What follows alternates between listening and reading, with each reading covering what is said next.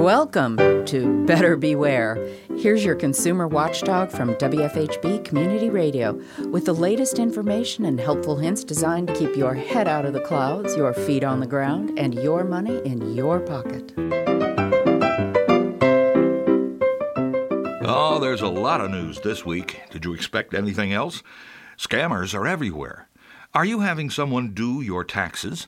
The Indiana Attorney General has just issued a warning about shady tax preparers who promise your refund right away in the form of a loan or a debit card. Some suckers have racked up a bill for services and only then discovered they did not qualify for the loan which was going to pay it off. And some who got debit cards discovered there was a thirty-five dollars fee every time they tried to use them. Watch out! And find out before you sign. Then there are computers. Are you a Microsoft person or a Mac person? Macintosh users have been thumbing their noses at P C types for years, since most viruses and hacks have targeted Microsoft computers. But no more. This year will see an explosion of malware aimed at Macs and Apple operating systems. And now there are ransomware viruses that will lock up a Mac, encrypt all the files, and demand payment to get your computer back. But even when the money is paid, the fix is not forthcoming. That's cruel. The bad guys mostly get into Macs by tricking the owner into installing an infected program, thus giving permission which totally bypasses all of Apple's safeguards. Sometimes it's a corrupted version of a legit program. BitTorrent is one that's been spotted. Or a scareware pop-up. Your computer is infected. Click here.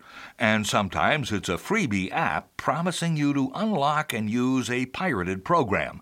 Some of those are even found in the regular Mac App Store.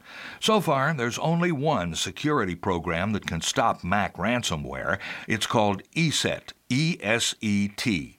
Mac users, keep everything updated and be very, very careful with anything you install. Remember Heartbleed, the big hole in online security discovered a couple of years ago? Well, now there's Cloudbleed.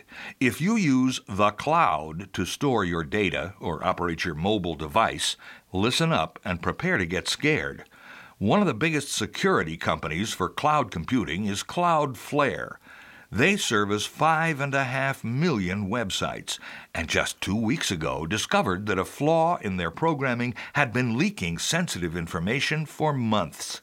The flaw is fixed, but your passwords, chats, hotel bookings, private messages on dating services, emails, online viewing, and everything may have been exposed.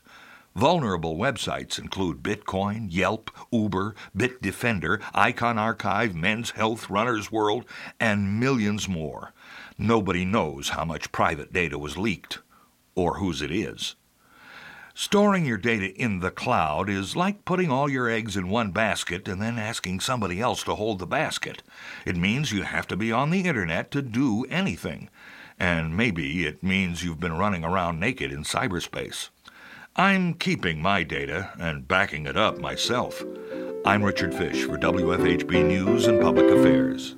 Better Beware comes to you from W F H B Bloomington, Indiana. Find all our episodes at W F H B dot org. If you can help put the kibosh on a con, email beware at W F H B dot org. Remember, swindlers never give a sucker an even break.